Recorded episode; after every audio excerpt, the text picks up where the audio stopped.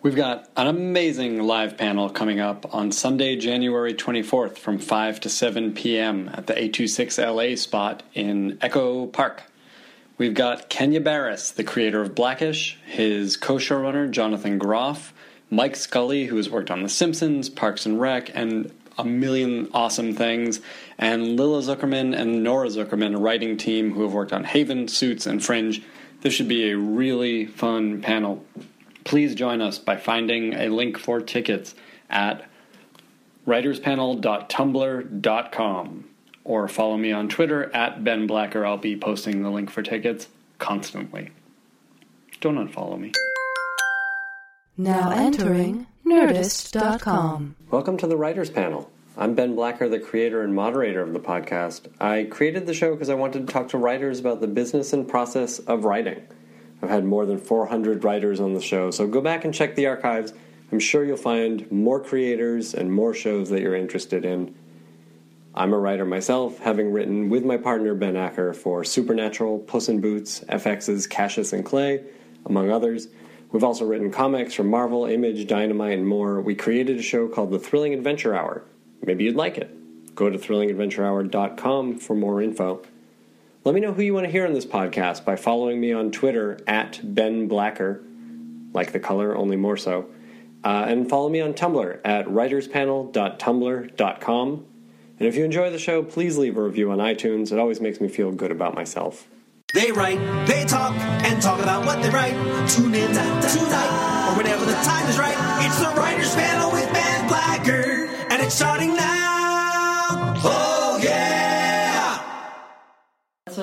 Let's have you introduce yourselves on microphone, starting here, and tell us your name and uh, what you do on the show, and how long you've been with the show, and uh, anything else you care to tell us so they know what you sound like. What, Uh, however you want to do it. I'm John Steinberg. I am the co-creator and uh, showrunner of Black Sails. I'm Robert Levine, co-creator, executive producer, writer. Uh, my name is Dan Shotz. I am the executive producer and writer of Black Sails. Terrific. Thank you guys for being here. We are uh, in your offices. Uh, Yes. We're t- going to not talk about the new season, but let's at least say when it premieres. We premiere uh, Saturday, January 23rd. Season three begins. Excellent. Let's kind of you know start at the beginning and talk Sure. about where this show came from. I know it's been around for a couple of years. I mean, like you say, we're going into season three. It's um, it's uh, we've been on a very strange schedule. So we sold this show in December of 2010. Um, it came from an idea that um, that Robert and I had been playing with. Um, uh, partially a, a, a world that I'd always liked, um, either as a feature or as a show, and couldn't quite crack it.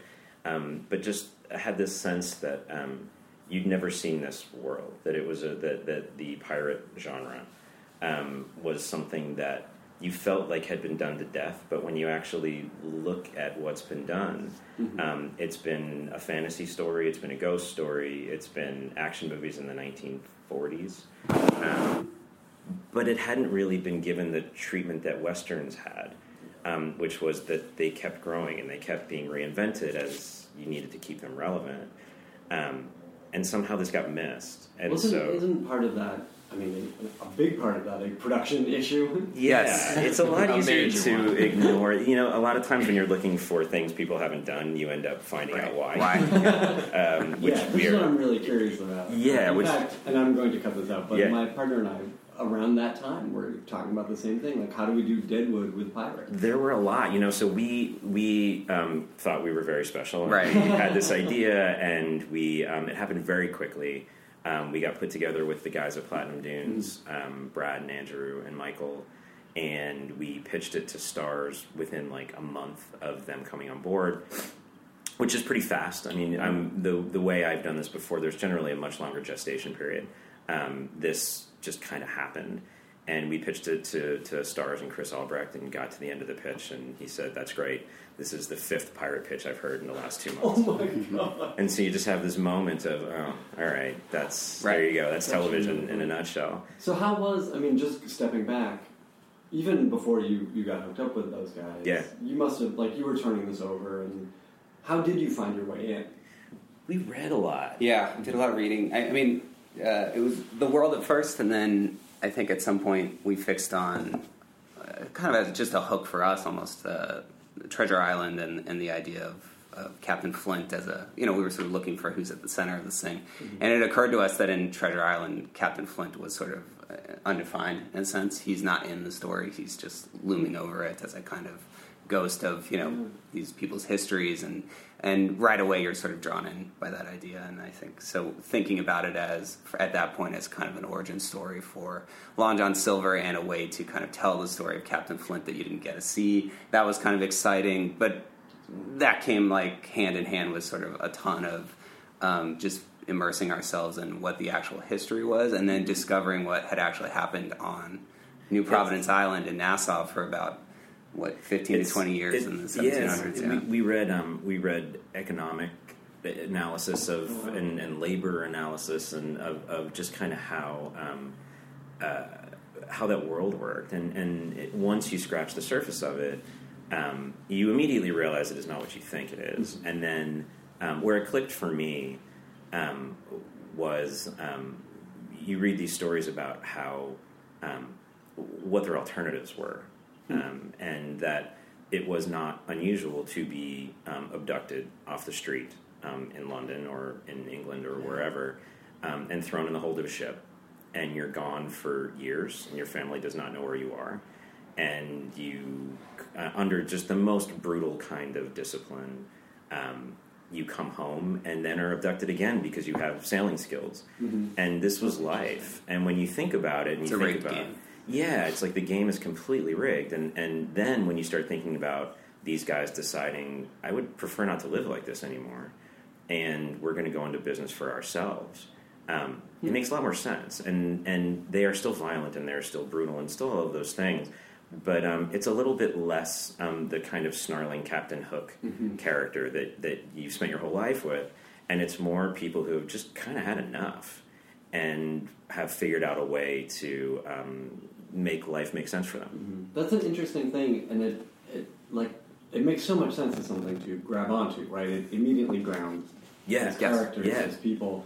But then, how do you guys deal, even in this third season, with balancing that with the, the romance of pirates, right? The the popular notion of pirate. I think we knew pretty early on that the sh- well, I mean, I think part of the intent at the beginning was, was sort of what you said is um, westerns had been reinvented, and at a certain point, westerns became Deadwood, and they became this really gnarly, complex um, look at what it is to live outside of civilization.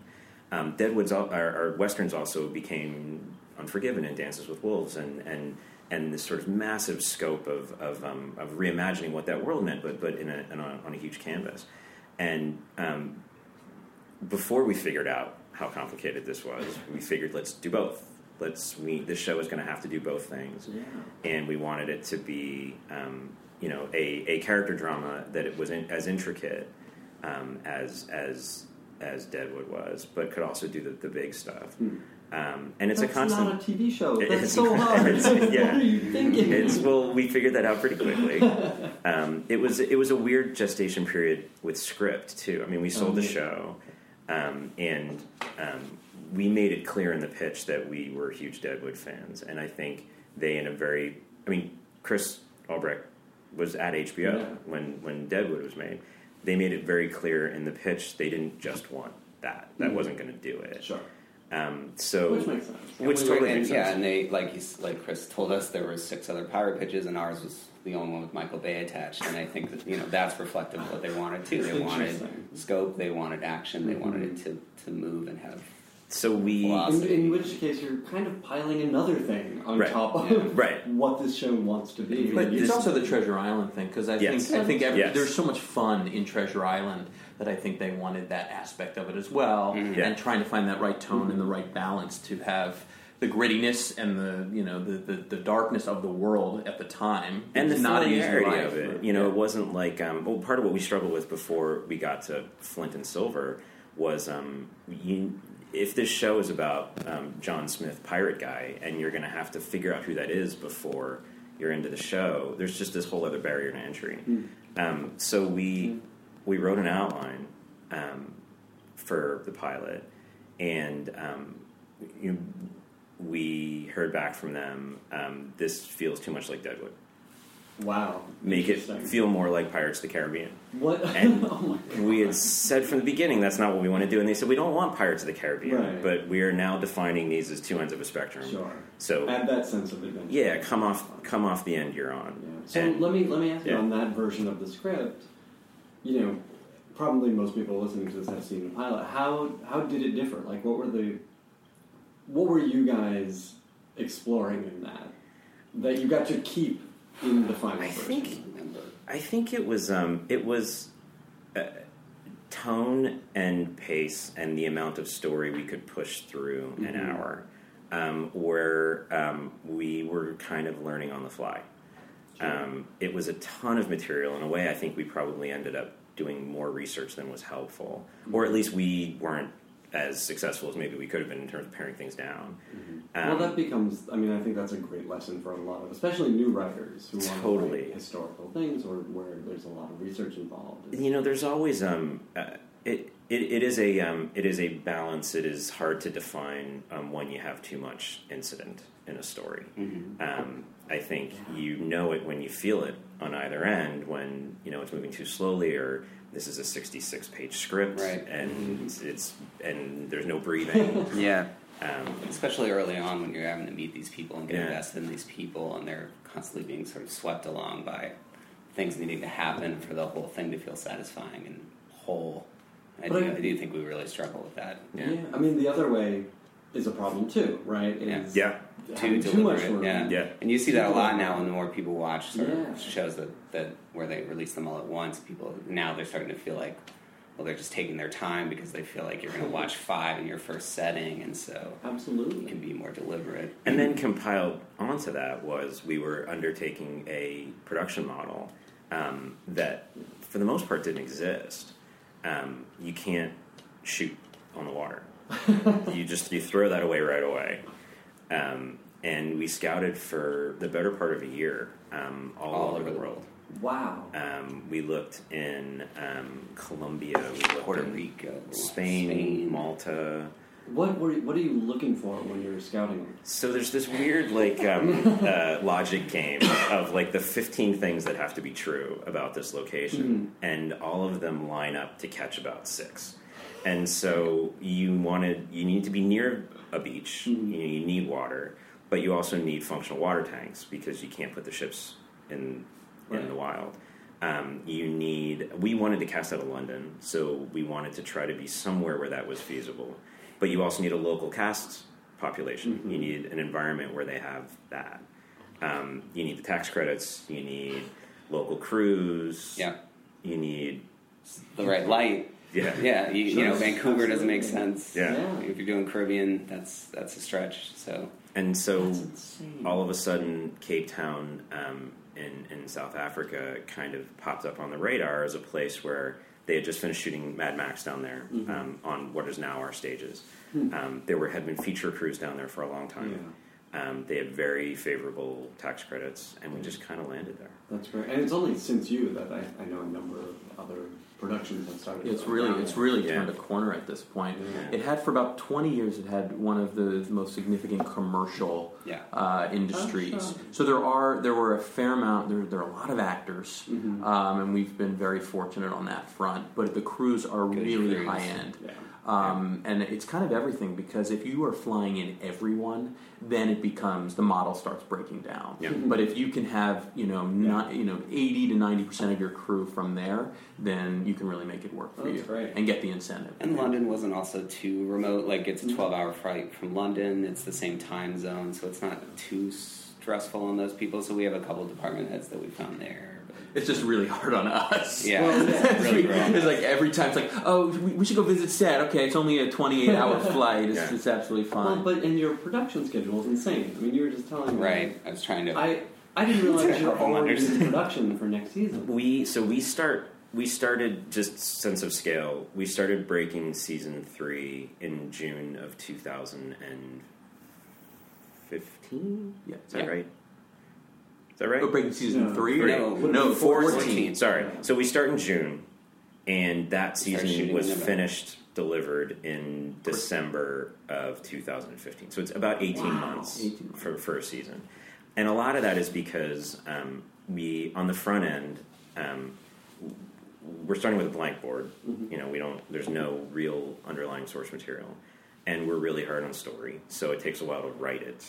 We shoot an inordinate number of days, and then so much of it is visual effects that that takes another six months afterwards.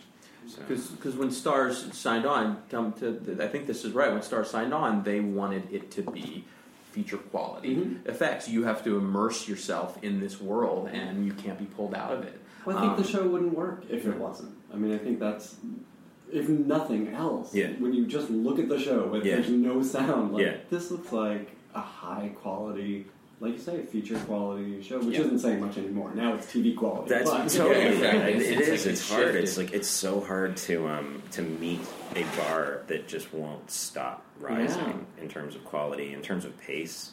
Um, I think Robert's right. I think people are starting to get to the point where it's a little bit hard to sit through an hour filler.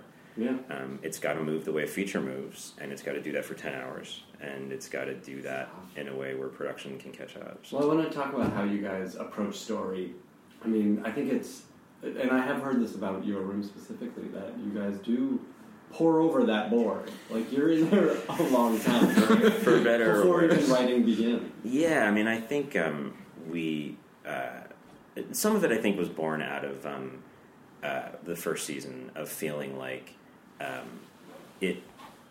This show could be as good as we um, we, we had time and money, which is very rare in TV. Yeah. And I think um, looking back at the first season, once we got through it, or even in, in the middle of it, I think felt like we were figuring out how to do this better, and that it was going to just take time. Um, well, but and you know, as TV goes, figuring it out in the middle of the first season is pretty fast. right right and so i think um, we we're in this weird place where we have enough time um, that you feel like you can really fix things. Um, and i think in season two we spent a lot of time on structure um, on trying to break it as though it were a 10 hour movie in a, in a meaningful way. Not just that it has a beginning and an end but that all of the plot developments are all constantly sort of building.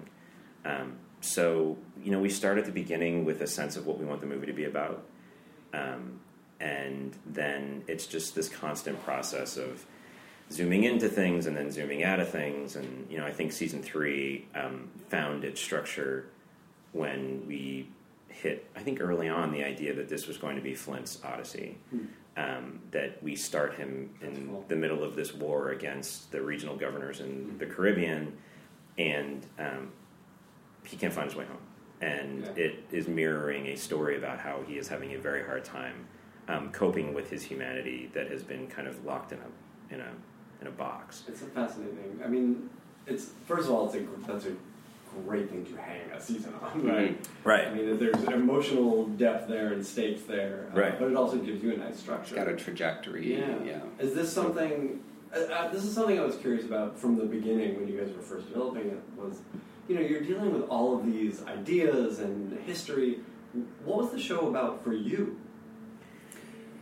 I mean, uh, what was it about? For I mean, I think it starts with it being a frontier story, so you're dealing with themes of like self determination, people who are trying to figure out a way to make a meaningful existence um, in a way that doesn't sort of conform necessarily to.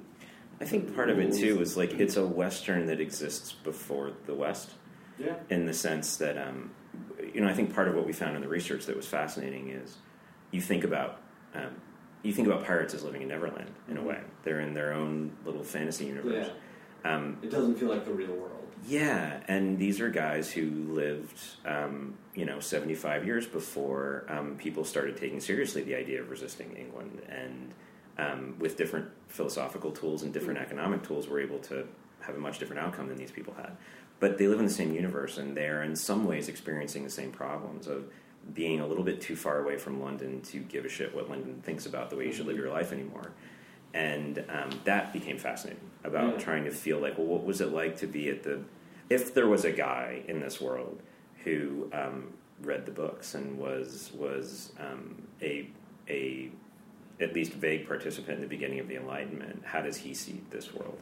Um, and so it's it was a little bit about these people standing on the outside of civilization, looking in, and realizing um, because we are not of it anymore. Now we have to figure out what we are. on Yeah, our it's like a own. pri- it's got a primordial aspect, right? And then that sort of refracts into like sexuality and kind of all aspects of life. Like Yeah, you're, it starts to you're, inform You're stripping away labels, you're stripping away norms, and you're you know you're just sort of trying to think about these people as if they've sort of been dropped into kind of raw wilderness essentially except it's beautiful and has palm trees but they're, they're sorting out kind of what makes sense to them and um, and then you know it's all under the specter of like I think the other thing that's kind of was always compelling was that like we know the ending right? Mhm. which is that it didn't work out. Like you know John always says like you go to Nassau it's hotel it's hotels and you know it's not it's not uh, an independent pirate nation. Uh, so so you're always looking at it from this lens of like time is running out. They're on borrowed time and they were probably aware of that. I mean, Flint's aware of it from the beginning of the show. There's something coming that's going to want to Hmm. kind of, for my- myriad reasons, squash this thing or extinguish this thing. And Well, making that a character trait Yeah. is so much smarter than you know the irony of any statement where it seems like they're going to live forever. Right. And there was also, I mean, one of the other things we found in the research that I, I had never known was how self aware they were about their image. Um, Oh, interesting. and how um, marketing was an element of Huh. this. That um, and it, I mean, the moment you apply scrutiny to it, it makes sense. If I shoot up your ship, I can't sell it, so Yeah. I want you to give it to me. I don't want to have to fight for it. Absolutely. Um, and the best way to do that is to Scare the scare, shit out of you. out of Yeah. you. Instill fear. yeah, That's Yeah. great. Um, and, and it's interesting hearing, you know, coming in with these themes, coming in with these very kind of these themes informing characters. yeah. That seems like it must have made it so much easier for your staff.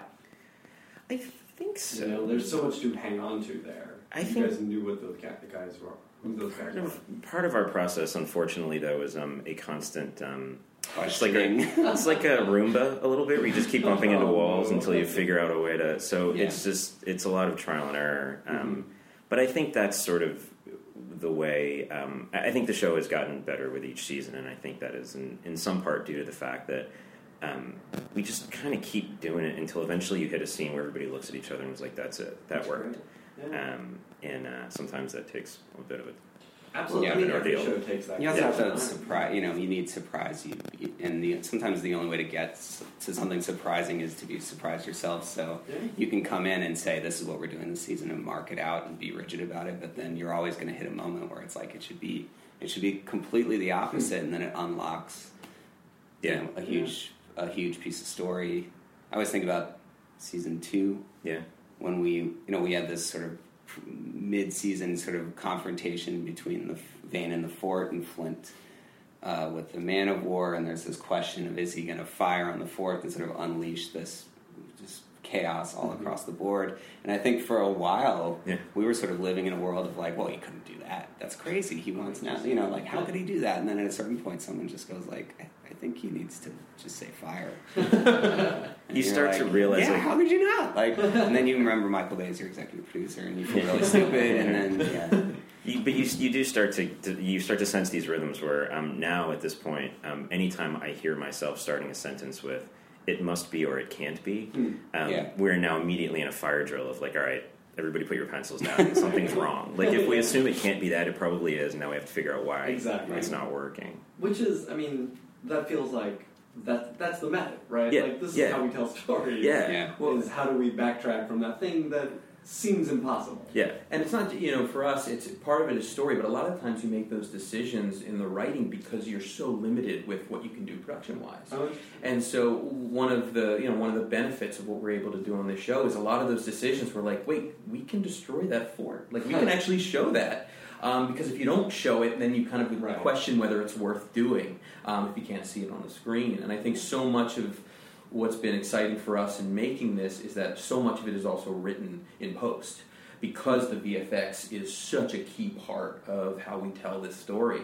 Um, we have this amazing VFX supervisor, Erik Henry, who like literally sits in, in story with us and we, we talk through it and to make sure what is possible and very rarely do we hear no. We kind of push you know push for for the most that we can. It, it's also, I think, a bit of um, the. It's, it's a dirty uh, secret um, in the TV writing world that um, we can't afford it is also a cop out for stories sometimes, um, where you work yourself into a box and you feel like, well, we just won't show it because we can't afford it. And if you scratch that underneath it is, we have no idea what it is. And I think um, the, the the other edge of the sword in a production model like this is you lose that excuse. And so, in a situation like that where we just didn't know what would happen if Flint bombarded the island, you eventually just have to rip that band-aid off and figure out what it is and show it and produce That's It's been such an exciting day in the room. like It's- it's all possibility. Yeah, yeah, It's yeah. stuff you hadn't talked about before. It's a new aspect of the world, Right. the character. Well, now now it's an experience. Now now you're you, you know you're in the same place as the characters, and it's you start to get into that flow.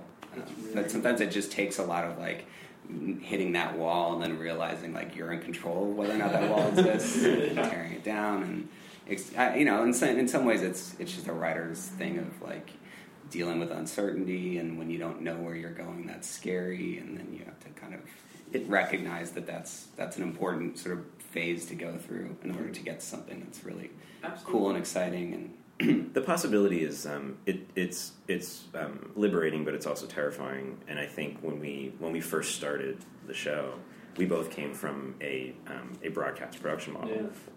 where um, there are obviously limitations and there are a lot of decisions that um, will get made for you just because they've done this a million times and you're not going to come in here and figure this out again.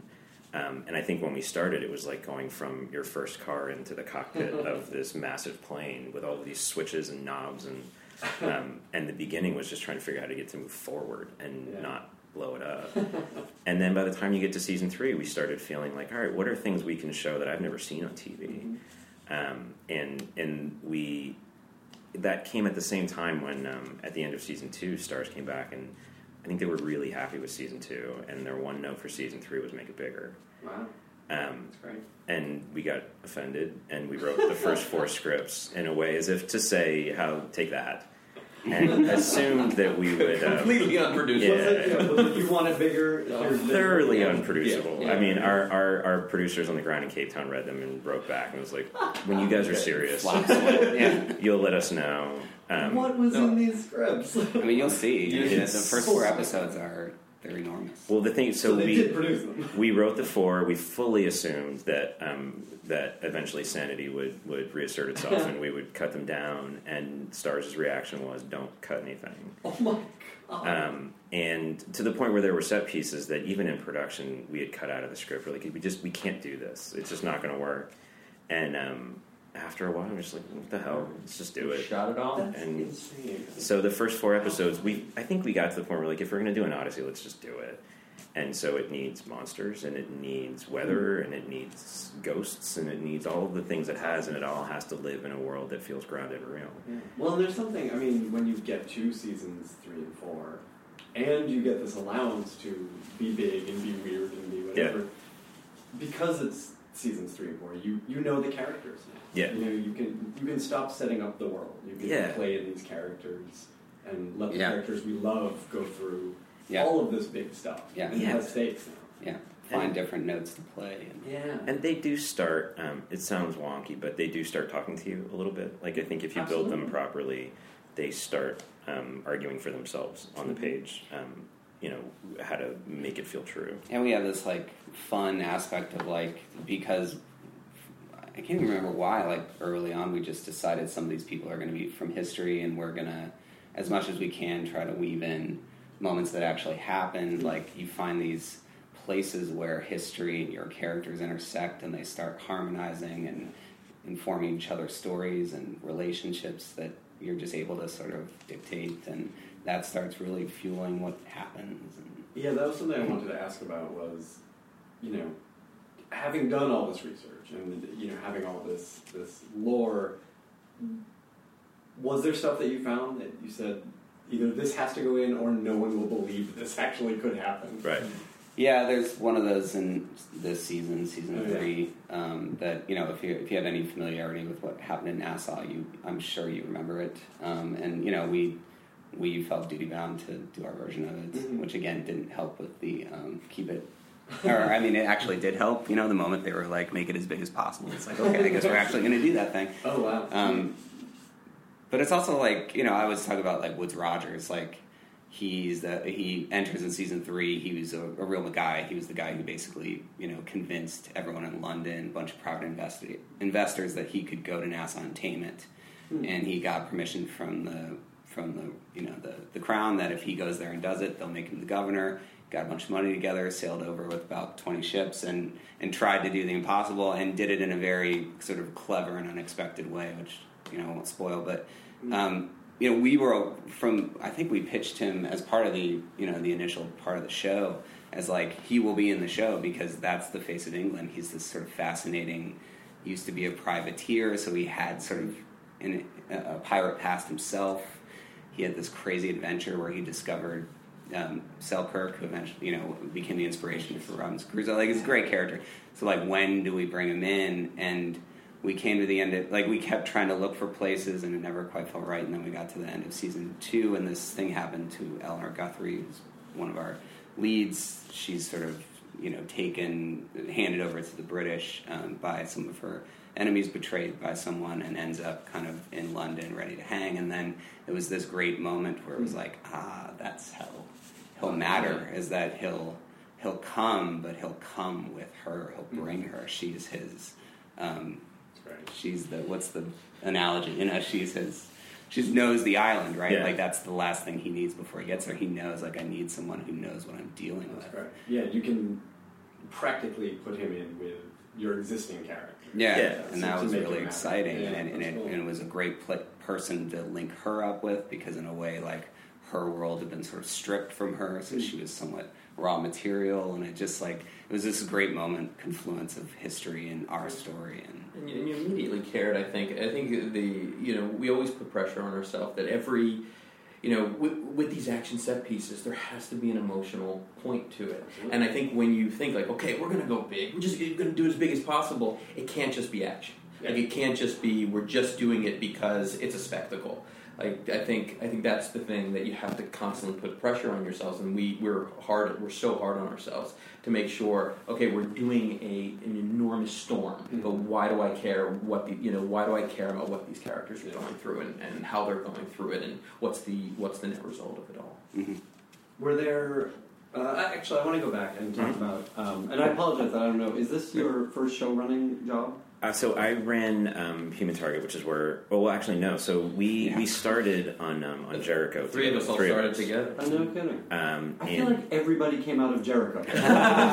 Jericho. Big room. Yeah. What It was, was- that room? it was a crazy room. It was um, it was us and um, uh, Matt Federman and Steve Scaia, Carol Barbee. Carol Barbee, um, uh, Frank Military. Um, there were a lot of Gregory. great, yeah, Michael uh, Strauss. just a great room. I, I think John McNamara um, of, uh, of current. Um, so I, I think uh, it, it was um, it was chaos at the beginning, which I think um, created just this feeding frenzy of like a lot of people trying to figure out a problem nobody had an answer to. Um, but we and did twenty. Well, right, and- That's right. yeah, Yeah. Right. Like when you're doing twenty-two serialized, like yeah. I forgot. on a network schedule. Yeah. And then a On lot, of CBS, you- yeah. a lot of that room went to Human Target. Is that right? Yeah, so a bunch of us. So I, um, Human Target, I got going sort of right after that, and um, and brought Robert on, and brought Matt and Steve on, and um, we did that um, first season, and then the second season, um, it was uh, we undertook to make the first season um, action on network TV that um, was really hard to do, and and applied the same level of of, um, of rigor to story, and, and it was um, it was rough. And then in the second season, when um, they uh, I was relieved of show running, um, we uh, it, it was actually a really good experience um, for Yeah. me, for both of us actually. Yeah. Um, uh, Matt Miller came in, who was the greatest human being in the world, and, and we are still friends to this day. And um, we, I was able to sort of step back from it and um, and see, all right, what worked, what didn't work. Um, how does somebody else do this? Um, in, in in a car in which I was driving, I kind of want to see what somebody else does with the same car. Yeah. Um, and it also, fortunately, gave Robert and I the time to sit down and figure out what are we doing next. And um, and the show came out of that. Um, it came out of sitting sitting in my office on that on that show and, and, and throwing ideas around. Oh, interesting. Yeah, the thing I was curious about was how those previous experiences. What did you take from those in running this show now? Um, you know, the, the, the biggest thing always, and I think it's um, uh, it's different for everyone um, in terms of what they bring into it. Um, there is um, uh, an element of knowing when to say no. Um, it's the hardest thing in the world to do. Um, and I came to running that show only having really been on Jericho. Was my only TV experience. Um, it's very hard to know when there are people telling you um, this isn't working, Mm. this won't work. Um, we told you this wouldn't work. You did it anyway. It's kind of working, and now we're not super thrilled about it. So the, there are elements of at a certain point. Um, it, the politics of it are really complicated, um, and you kind of have to develop a, a, a sense of when am I just saying no and not caring if what the consequences of it are. Um, and I think coming to this, um, it, there are good lessons and bad lessons. I think from from any any um, really difficult process like that. Um, and I think part of it was was that. I mean, I think now, um, even on this show, honestly, it's taken us a few years to know what notes are the ones where, um, if you're hearing it a second time, they may be wrong, but there's something going on. Yeah.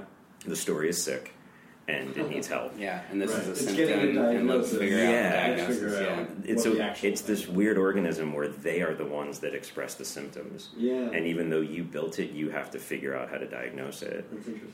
And um, so, and the times where it's, I mean, I feel like with any rule, it's like you got to know why the rule's are before you break it. Um, there are times where you get a note and it's, you know, I hear what you're saying. I'm going to do this anyway. Um, I hope you like it. And you just kind of have to go with it. And, and I think that for me, at least, that's been an ongoing process of just trial and error and Sure. figuring out where we ignore notes and regret it and where we don't. And, It, uh, you know. and it can really help. It. I mean, there are times where it's like you totally turn a corner. Like you just we were were so in it that you just didn't see this one little Mm-hmm. thing that was, and and that note can come in, and it maybe isn't exactly what the fix is, Yeah. but it just it's Forces just you to reevaluate. And, yeah, Yeah. yeah. Um, I, you know, like to their credit, Starz like they're very good about, you know, here's the note, here's our reaction. You figure it out. Like figure out how to fix it. It's not. Uh, Well, that was, when we started dictate. talking about it, but like when we started, um, I mean, I don't think it's a secret that the, the broadcast network notes process is um, intensive. Yeah. Um, it is not unusual to be on the phone for two to three hours going through a script. Um, when we delivered the first outline for this, that was the only note we got was this is too dark. It feels too much like Deadwood. Go to script, um, which Yeah. is also very unusual. Yeah, we don't need another outline. We don't need. Yeah, just go to script really and adjust, and then we'll react to that. But it's Huh. like and so we wrote a script, um, and and we tried to make it a little more adventure-y. Um, and this was sort of having come out of that culture of feeling like, well, we got to know, let's go do it. So we we swung to the other end of the spectrum, and they read the script and they said, um, this is too light. Oh wow. And we said, and immediately the sort of the um, uh, the question was like, all right, well, let's go through pages, and can you tell us where you don't like it? And they're like, no, no. it's just too light. You figure it out. And we flailed for a minute, and then there, were- I remember we were Yeah. sitting in my house, and we had this moment of, oh, wait a minute, they trust us to figure Yeah. this out. Yeah. Oh, great. That's crazy. All right, let's do that. Yeah. So, We're just like abused puppies. Yeah. Yeah. It's like- Well, it's also the benefit of time too. Right, like, sure. You know, you don't have these these these deadlines. Yeah. Yeah. You know, at the same time when you're totally. developing. And so we, we wrote another script with no page note. Just that was the one note was make it less Mhm. light. Wrote Find another script. ground. Didn't hear anything, and then three months later, this was yep, that's it. Let's make Yeah. this. What's the next episode? Yeah. So that was um, the. I think it, it, too much scrutiny from your Mhm. partners is bad. Too little is good, but it's terrifying if you're used Sure. to having that structure. So Well, and it sounds like you know, like a lot of these cable networks, they find the people whom they trust. You know, they clearly trusted your pitch and they trusted your collaborators, yeah, and then they want to make it a collaboration themselves. and I think also it's um, you have to um, another hard thing that that it um, is difficult to process is you have to be willing to allow other people to make mistakes. You have to be willing to allow yourself to make mistakes. I don't know that the third season of this show, which I think turned out really well, would have been possible without making the mistakes we made in the first season. Um, without being willing to try things and and and really shoot for you know when you go into it saying we're shooting for an a an epic feature level action adventure show about civilization and self identity and what I mean you're setting yourself up to fail in a massive way but um, but you kind of have to go through that to to get to what I think now season two and especially season three um, are fulfilling so. Uh, I mean, it- it feels like that is the difference between good TV and bad TV. Yeah. right? is that ambition.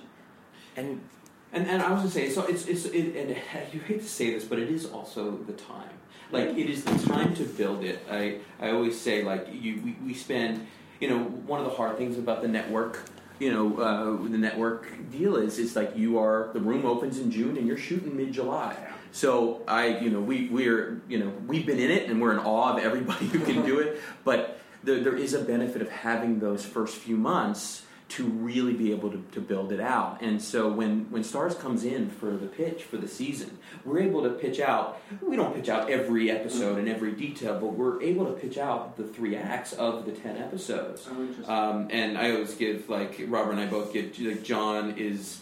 It is it is an amazing sight. Like to give you so much credit, he will literally sit there for two hours and pitch them out the whole season with very few notes Oh, that's really and interesting. and it is it is but it, what it does is it gives them the full experience of this is what they're oh. buying into. you're being told a story. yeah and then they can also trust in that it's like okay i see i see all these key landmarks that you guys are trying to hit it might change it'll evolve and we we continue you know we update them you know often with just sort of okay remember we had pitched you that well it's not going that way at all Right. like we figured out in the room it's going in a totally different direction but being able to see that before you actually put you know uh, get, get in front of the computer is, is key That's great. Yeah. That's really that's an interesting part of the process. It's also, I mean, this, as if this weren't complicated enough, um, we own this other challenge, which is um, we're trying to launch this massive rocket and then land it um, in a book that doesn't want it there. Um, the, the, That's great. the, the goal He's not Ryan Johnson. He's not talking to us. He's, he's doing so Yeah. we can like. And so it's like um, the, the ghost of Robert Louis Stevenson is a participant in, Yes. in the writers' room a little bit, and and we've you know Snickering. exactly at the beginning we said you know what would be great is if at the end of the show, however long it runs, you can read that book and there is a new story in the spaces of it, and it is true to it tonally, but it's there. And then that has to incorporate a real history um, that isn't really contemplated in the book. And so, um, you know, in an ordinary serialized story, the story finds a way to go and then it finds its ending. And there are elements of, not the entirety of it, but elements of our ending that were sort of dictated to us at the beginning. Um, so it is a bit of, um, uh, yeah, it's a Highwire puzzle. Act. Yeah. well like history is, ends up being really helpful but the book actually causes us more trouble you know we Yeah. don't have that sort of the the, the uh, you know, I mean, Game of Thrones had it for a while, had had the help from the books. Now I'm sure they're struggling with Right. with not having more, but um, but it has been the book is has been you know it, it, you can't kill Long John Silver. He's Right. in the book. Yeah. He's- Yeah. we Yeah. that you know you can't do certain things that you'd love to do. But that's an interesting. I mean, I hear it both ways from writers that people love that puzzle. They think of every story Yeah. as that Mhm. puzzle. Yeah, yeah. Right. Uh, or they like to find the way, whether on their own or Yeah. with the room. The, the grass is Oh, always yeah. greener. I, I, Yeah. You know, I yeah, mean, I, I, um, I have a friend who works on another show that's based on a book, and um, you hear them talking about it, about well, we're going to break down the book, and then we'll know what the season's about, and it's like shit. it's been a lot Must of be nice. yeah, but I'm sure on the other end of it, they look at us and it's like, oh, you're not stuck with any of this, and you can do whatever you Or yeah, a fan base that is going to get really mad if you change something Right. Sure. that they Right. have to deal with. Yeah. So Right. you're absolutely right. Yeah. Yeah. Um, let me just, this is real nuts and boltsy, Yeah. but putting together the room, how did you find your writers? What were you looking for? Has it been basically the same room for uh, all three seasons?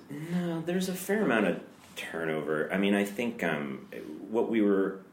It, it was a very hard room to cast, Mhm. um, and in Oh, the sense that when you start saying we want to do something for which there is no real model, um, there's not a lot to go on in terms of what's going to work. Um, I think everyone who's sort of been through here has brought something to it for sure. Um, I think um, there is an element of um, us figuring out at a certain point that um, th- there were, I think, personal elements to the story that kind of needed people to be around it and to inform it. Um, and um, but the writing is very heavily um, done by the two of us, and, and I think, or by the three of us, and I think um, there are people who exist well in that environment, and, and, and there are people who I think um, TV doesn't generally work that way. I think TV, um, for the most part, or in a lot of environments, at least the last, you know, the, the shows that we came up on, you, you get an episode and it's yours and there's ownership, and um, it, it's very hard to do that in a 10 hour movie. It's very hard to have somebody go off and write episode six the way they want it to be. I'm hearing this a lot. in Yeah. the past couple of years. Yeah. It's hard. This is the nature It of just, it just evolves narrative every now. minute. Yeah. You know? You're, you, you, Involves every minute. It's also the specificity of the voice. Mhm. It's like it's not a network show where it's a little bit, and this is not to denigrate network shows, but a little bit more of a factory where you can revolve people in and out, and the episodes can kind of, I don't know. Sometimes you feel like they have a little more leeway. Sometimes in terms of like what each one feels like compared to the other. But There's this um, this very weird um, expectation game where um, all of the following are in play. I think you are competing with features visually, without question. Um, however, um, and you're competing with them. I think story wise. I, I think um, we will write 550 pages of this season in the amount of time a feature will write 100, and we'll produce 10 hours of film in the amount of time a feature 10 would write two hours. Ten features, yeah. and we're losing or, or losing or rejecting i guess depending on how you look at it the idea that tv can just slow down and move as slow as it wants. So it's um the the the window you're trying to shoot this this um, this arrow through is really tight. Um, and and the voice i think is part of it. I think you just you want it to all feel like the same story. And it's it, it- the more complicated the story gets through 10 hours the more every choice um, has these ripples um, that so you, you kind of have to you do have to manage each little moment um, if you want them to all line up at the end. Um, so it's I think that's part of the, been the learning process for us is you, you want to do all those things but you're going to need people and you're going to need people to you just there's no way to do this um, without help Yeah, I mean, I think in, in a lot of ways, for shows like this, and you know, a dozen others that are on right now, the room has become story generator, Yeah. and script generator. Well, that's Yeah. how we sort of went into this season. Yeah. You know, we sort of made it clear like we're we're relying on people to bring ideas and energy and, Yeah. and to churn that butter, you know, in that room. Just like be with us for that, That's great. for the rigor of that, you know, over and over and over, and really ch- test things, explore things. And, mean, casting that kind of room has to be a different experience from A lot of it's ener- um, emphasis on energy. I Yeah. think weirdly. I mean, I think um, you, you we throw away ninety percent of the stuff we come up with, Sure. or more probably, Yeah. um, and you kind of have to be comfortable pitching into that meat grinder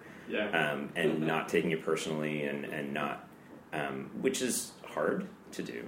Um, I would say like to you know younger writers or people who ask like what's the job like it's like talk about the like the muscles you have to build and like Mhm. there's the muscle of like I can be excited about anything it's like throw me anything like hey, what about this what about this what Right. about this and then the other muscle is like you have all that enthusiasm until you hear no and then you need the other muscle which is like cool moving on Right. like you just walk away from it and you don't take it personally and you don't you know like the, and those two things like it's hard like you're a human being you want to you have an idea you're excited about it, you want to see it live like you want to know that it's there and it's hard sometimes to kind of like hear like it's just not the thing we need right now and yeah.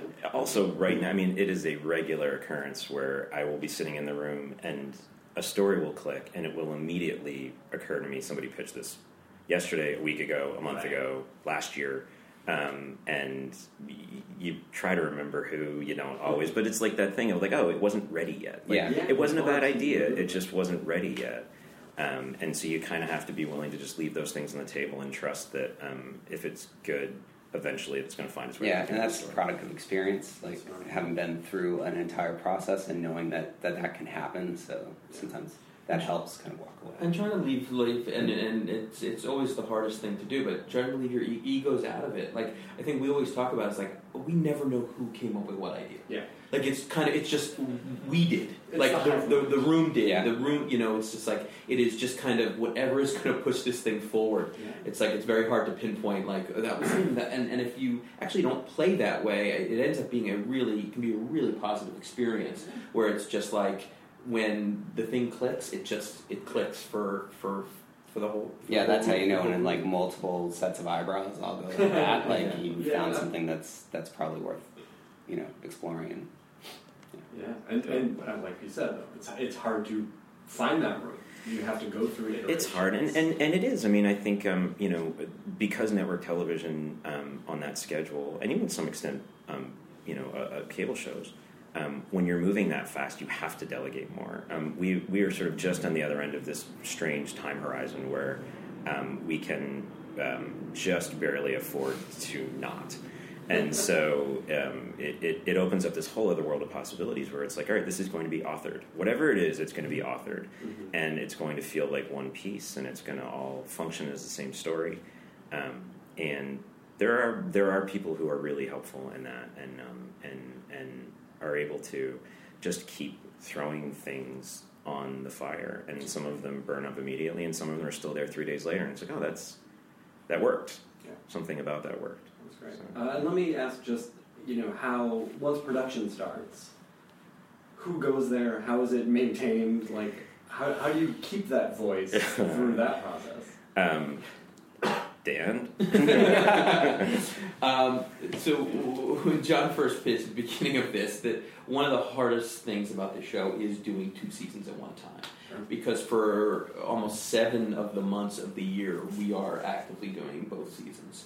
Whether it's full editorial VFX on the season three, and writing and prepping and starting production on the season four. So it is uh, the trickiest part is just us figuring out where we all need to be because we actually all need to be together but it's impossible with the 10,000 miles uh, away from each other. Is it more than that? It's more than that. I think it's How much 11. is it? It's 11. It's 11. um, and we all have families, which Yeah. which makes the Cape Town thing even harder. But I, uh, uh, we all go down there. Uh, we all sort of take chunks. I probably take the most. Um, a lot of my background is is in producing. Um, and kind of uh, working with, I, I developed and produced for a decade with uh, director Jon Turteltaub um, did a lot of TV and features, and and so I sort of that that background has been has been good to be able to sort of Sure. go down there and look at this giant what do we call, matzo ball Yeah. of, a, of a production and being able to, to manage it, but. We have such an extraordinary team down there. Like it is, it is remarkable. But it's a Um, beast. But it's a, it's it's a bear, and yeah. it's gotten bigger every. Year. I mean, when we started in during the first season, we had a main unit and we had a second, a conventional second unit that shot second unit. And as the show got bigger, that second unit kept growing to the point where we're just now functioning with these two massive units. And it's it's also the I mean we're on a 24 hour work cycle because when we hit you know when we get into the office in the morning, um, there are hundred emails from the Cape Town day of all of the problems Yeah. they ran into. No, it is because they're they're shooting, and so I I will get calls at three in the morning. I will put the phone next to my head, And, and those I'm calls are like, I'm like sitting in the bathroom while my, so my wife doesn't wake up. And those calls are like, "Hey, do you care if if Ray's wearing a hat?" you know, at three o'clock in the morning, and it's On one hand, great that they're asking. Yes, Thank- exactly. Thank God they're asking. Um, but it Wow. is um, it, it, it's it's just massive, and and and you um, and it, it has come with a tremendous amount of trust. I think um, Sure. that. Uh, from casting to the way the show looks to, to story that um, it's it is probably as close to a um, a a, um, a canvas without limits as you could ever reasonably ask for in in TV or probably in features either. Um, so And I think the growth, you know, it's the, it's the growth too. Like being able to be into a season four now, it is you've you know, we have had the same crew, like the same right. team, the Yeah. same designer, costume designer, the same VFX team. So it is everybody has grown so much from you know as every year has gone on that you do you start it's like okay I don't have to worry about this set because our design production designer is so brilliant he's going to draw it perfectly and and ninety nine percent of the time it's exactly what It's we had amazing. drawn. That's. So Costumes, it's costumes same is the same. Very very few notes, It's like we're but just doing a lot of like great, love it, beautiful, great. yeah. Awesome.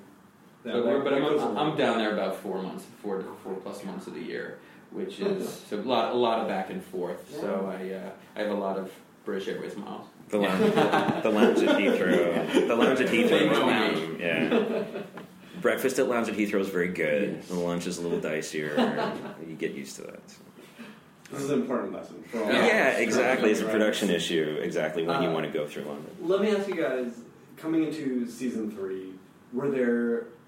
I mean, you like you said, you did kind of come in clean to it. Were there big questions for you where you said, "We don't know the answer. We need the room to come to a thing"? Did you go down wrong roads? What did, the, what did putting together? I mean, like feel Teach is a good example, right? Like we had yeah i mean i think even more so i mean we at the end of season two there is this massive turn when you realize that um, that that captain flint now knows that this money he's been chasing for 18 episodes is in someone else's hands and there's a significant choice that needs to be made on day one of are you going to watch the immediate fallout of that right. or do you want to cut past it Yeah. and if you cut past it, how are you going to backfill what you need to know without it feeling like you're getting um, lectured to? Right. And so I think that was sort of the first choice. Was we felt like um, uh, one of the things I think we just aesthetically subscribe to is um, I I want to be a little off balance as an audience. Like I want to not quite know where I am and then find it. Um, so that was the first choice. And then I think we sort of backed into this. uh, We had a structure where it was a few weeks where we were looking at a structure where Flint started out away from Nassau, came back for like a scene, Right. and then left. And really struggled with that for like a few weeks. Of like, this just looks dumb. It doesn't work. There's something weird about it. And then there was that moment where it's like, if you just take this one scene out, now he never goes home, and now it's an odyssey. And it's like, and then everything fell into place. after But that's that. a leap of faith of like, you know, you're coming up against the initial your gut instinct of like he's your lead. Of course he he's got to be be on your sets. thing? Like, Yeah. and if he's not Yeah. on your sets, then what are we talking about production wise? And then you start to like, you know, you have that Yeah. whole rational voice in your head going like, well, you can't do that. So let's there it is again. out. It's like and then, every time you hear you can't, there's Yeah. something in it trying right, to. and you just yeah, wish you could save yourself those four weeks. totally. But that's like like you said before, like that's part of the process. Yeah. You gotta figure that stuff out. Yeah. You start to However it gets figured out. Yeah. Totally, and you start to also realize that, um, and now you see it. We'll see it when we're writing, and you weirdly see it in other in movies where the script will call out for help sometimes. Mm-hmm. Um, where when you find yourself in a scene in which a character is bemoaning a story problem, there's a story problem. Something didn't go right, Yeah. and um, that was one of them. Where I was like, if you just, you know, yeah. And then from that came four episodes of. Um, of just massive scope and scale off of just kind of that one little piece. And you, That's you give, we give ourselves such a hard time when it's just like, oh, it's so simple. Like why? it's, it's, yeah. the It's whole that weekend was motion ruined. We had one of those two weeks ago. I can't talk about it now. It was probably the best example of that. Yeah. In the his, and it, it is so exact. It's So just- obvious. It could only So- happen on this show. Oh my god! You're just like kicking yourself. Um, is there anything you guys want to tease for this upcoming season? Is there anything you want to, you know, get people excited about? Um, I mean, I think it's um, it, it, it. I think if you liked season two, this is the um, this is season two on uh, on on on Steroids. drugs, Yeah. some kind of drugs. Um, I- you know, I, I think it's um, uh, the the introduction of Woodes Rogers was something um, from the beginning that we always felt was going to bring was going to finally bring the villain into the show. Really, was going to make Oh, cool. what had been a theoretical collision with England real. Yeah. Um, How the- was casting that, by the way? um, it can't be easy. You guys have been living with this character in your head. You know, they were both really hard. years. Both, Yeah. both. We also uh, introduced uh, Blackbeard, Edward Teach. I Yeah. mean, that's another thing to really get excited about. Is, and again, same same as Woodes Rogers. Like when, like from the beginning, we knew we had to do it, and it was just a question of when and why would it matter, and to whom in our show. But then you enter into casting a character who's lived in your in, in the background of a show for all this time. Um, and uh, I think with with Rogers, um, it was uh, it was difficult because we didn't know what he was. I mean, we sort of had a vague notion of it, um, and found um, Luke Roberts, who um, was such a hole in one. Um, he was a guy we'd sort of seen in things here and there, um, but he came in and his stuff in this season is just it's it's great and and you need for this person to not only hold up all of this story stuff you've been building but you want them we wanted him to walk into a story with with um, with Hannah New with Eleanor and feel like um, he was a real part of it and he did and he's great and and um, with Blackbeard it's you- you're you're bearing even more baggage um, because it's been done a hundred times and it's been done to varying degrees of success. And um, you, there's always the instinct as self-destructive writers to well, let's defy expectations and do a thing no one expects. And there's this competing voice that sometimes sounds like the network, which is um, stop doing that. Like Blackbeard is Blackbeard, and he should Yeah. do all of the things that people expect. So, um, you know, I, I think when we found Ray, um, Ray Stevenson, Oh, it, it was both. It was that's a guy who can walk into a room and he looks exactly like what you think, um, but he can be vulnerable and he can be um, Funny. funny, smart. That's brilliant. Um, But that presence. Yeah, it's and just command a room and yeah, and bring that level of like kind of stoic authority. It's it was yeah. I think it really clicked once once his name came up, and then we were very fortunate to to get him. That's great. That's exciting. Listen, that's enough. People tune in. let's uh, let's wrap up as we always do by asking you guys, uh, what are you watching on television? What is the room talking about? What are you talking about with your friends and family? Um, what did I just? The thing I just watched, and uh, Robert will will attest to this. Is I just watched the second season of Transparent. Mhm. I've been Um, preaching transparent. Yeah, I I, uh, I was pretty I, I was pretty in love with the first season, but then the, the second season was I it, it got even better. Um, that whole Berlin story, that Yeah. just the way they Don't did ruin it, it. the I way haven't that- seen it yet. Don't ruin the it. way they handled it was just I'm so hearing a lot was that. so brilliant um, and unexpected, um, and taking chances. And I think that's that's always what I'm looking for. It's just a, a, a series that is really taking chances. Is with what we're we're trying to do. Uh, unfortunately, the only time I have time to watch television is on a 28-hour flight to Cape Town. So that is when You I try. watch two yeah, cable series. I, I, Exactly. quit transparent. I totally binge watched it. Um, so that that is the one, the, the recent one that has really uh, really got me. Yeah, I, I mean, and part of the reason I was raving about it, I think, is like, I mean, it, it, it's obviously like what it's done in terms of sort of the groundbreaking, you know, aspects of the material and um, all those things are well deserved. But I, I do feel like it was sort of it's unheralded in terms of like how well it's directed in the filmmaking um, that they're doing there. Like I, I would just talk about the opening of season two, which is just like there, there's a, a filmmaking choice made there, and a, it's a bit of a you know it's a little show offy in the sense of like you could only do that with like a really like incredible cast that is so gelled and a director who is like that comfortable and, and you watch it and you're just like this is this is like someone who is working at the I mean they're all working at the top of their game. Yeah. Um, That's great. that was a big one. And I was thinking, what was the other one? Oh, the other one I watched recently was "You're You're the Worst." Like I- I- again, like we're sort of pressed for time, so I usually end up resorting to comedy nowadays. But, but that's another one where like that um, that show this season, it's their second season, and they they chose to tackle a subject that is not funny, um, but they found a way to make it like not just funny, but like to really own it and kind of like open your eyes to what that must be like as an experience what is it? she's the you know there's two leads she's he, he they move in together at the end of season one and then and and it's set up like they've dribbled it in but like he learns sort of partway through season two that she's clinically depressed. Right. and is going through it and it starts as kind of like you see her sneaking out in the middle of the night you don't know why and then like eventually you find out and he you know he in a great kind of honest way has a lot of inappropriate reactions to it at first and wants to fix it. And it's a lot about like how that's not just not Yeah. the answer and So smart. um, and at the same time, still the same show. Like that's a heightened show. They're, the cast is a little like they're a little. It can get a little goofy and funny, like, Right. but they just it just works so well. I was I was really impressed with just the the whole of it. Yeah. Anyway, Agreed. blah blah blah. Are you watching? Do you have any time?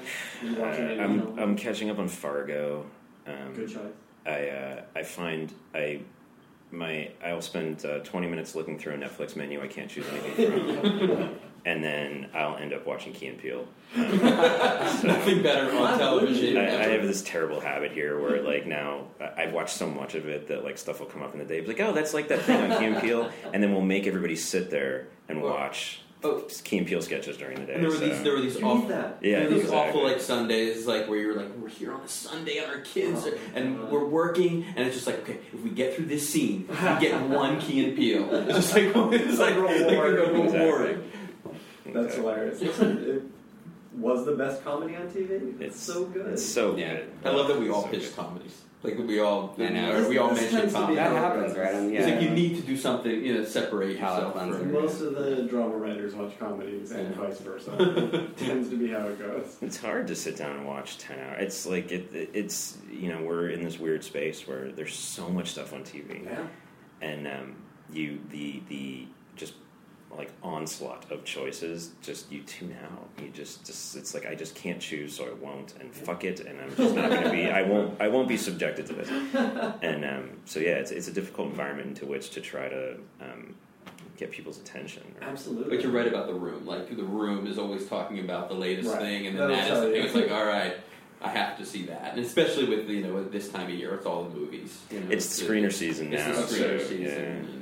And, and what we can bring. I mean, it's so like the like the Revenant and all these movies are just so important for us to just see because there's just things to learn from them and Absolutely. ways that we can Good and incorporate- bad. Yeah, You can- Yeah. incorporate Yeah. into Yeah. into our scene. Yeah. yeah, totally Uh, well, as, as I said, I watched the first couple of season three, uh, awesome. and it's really good. Uh, Thank you. I, I hope people find it, make time for it.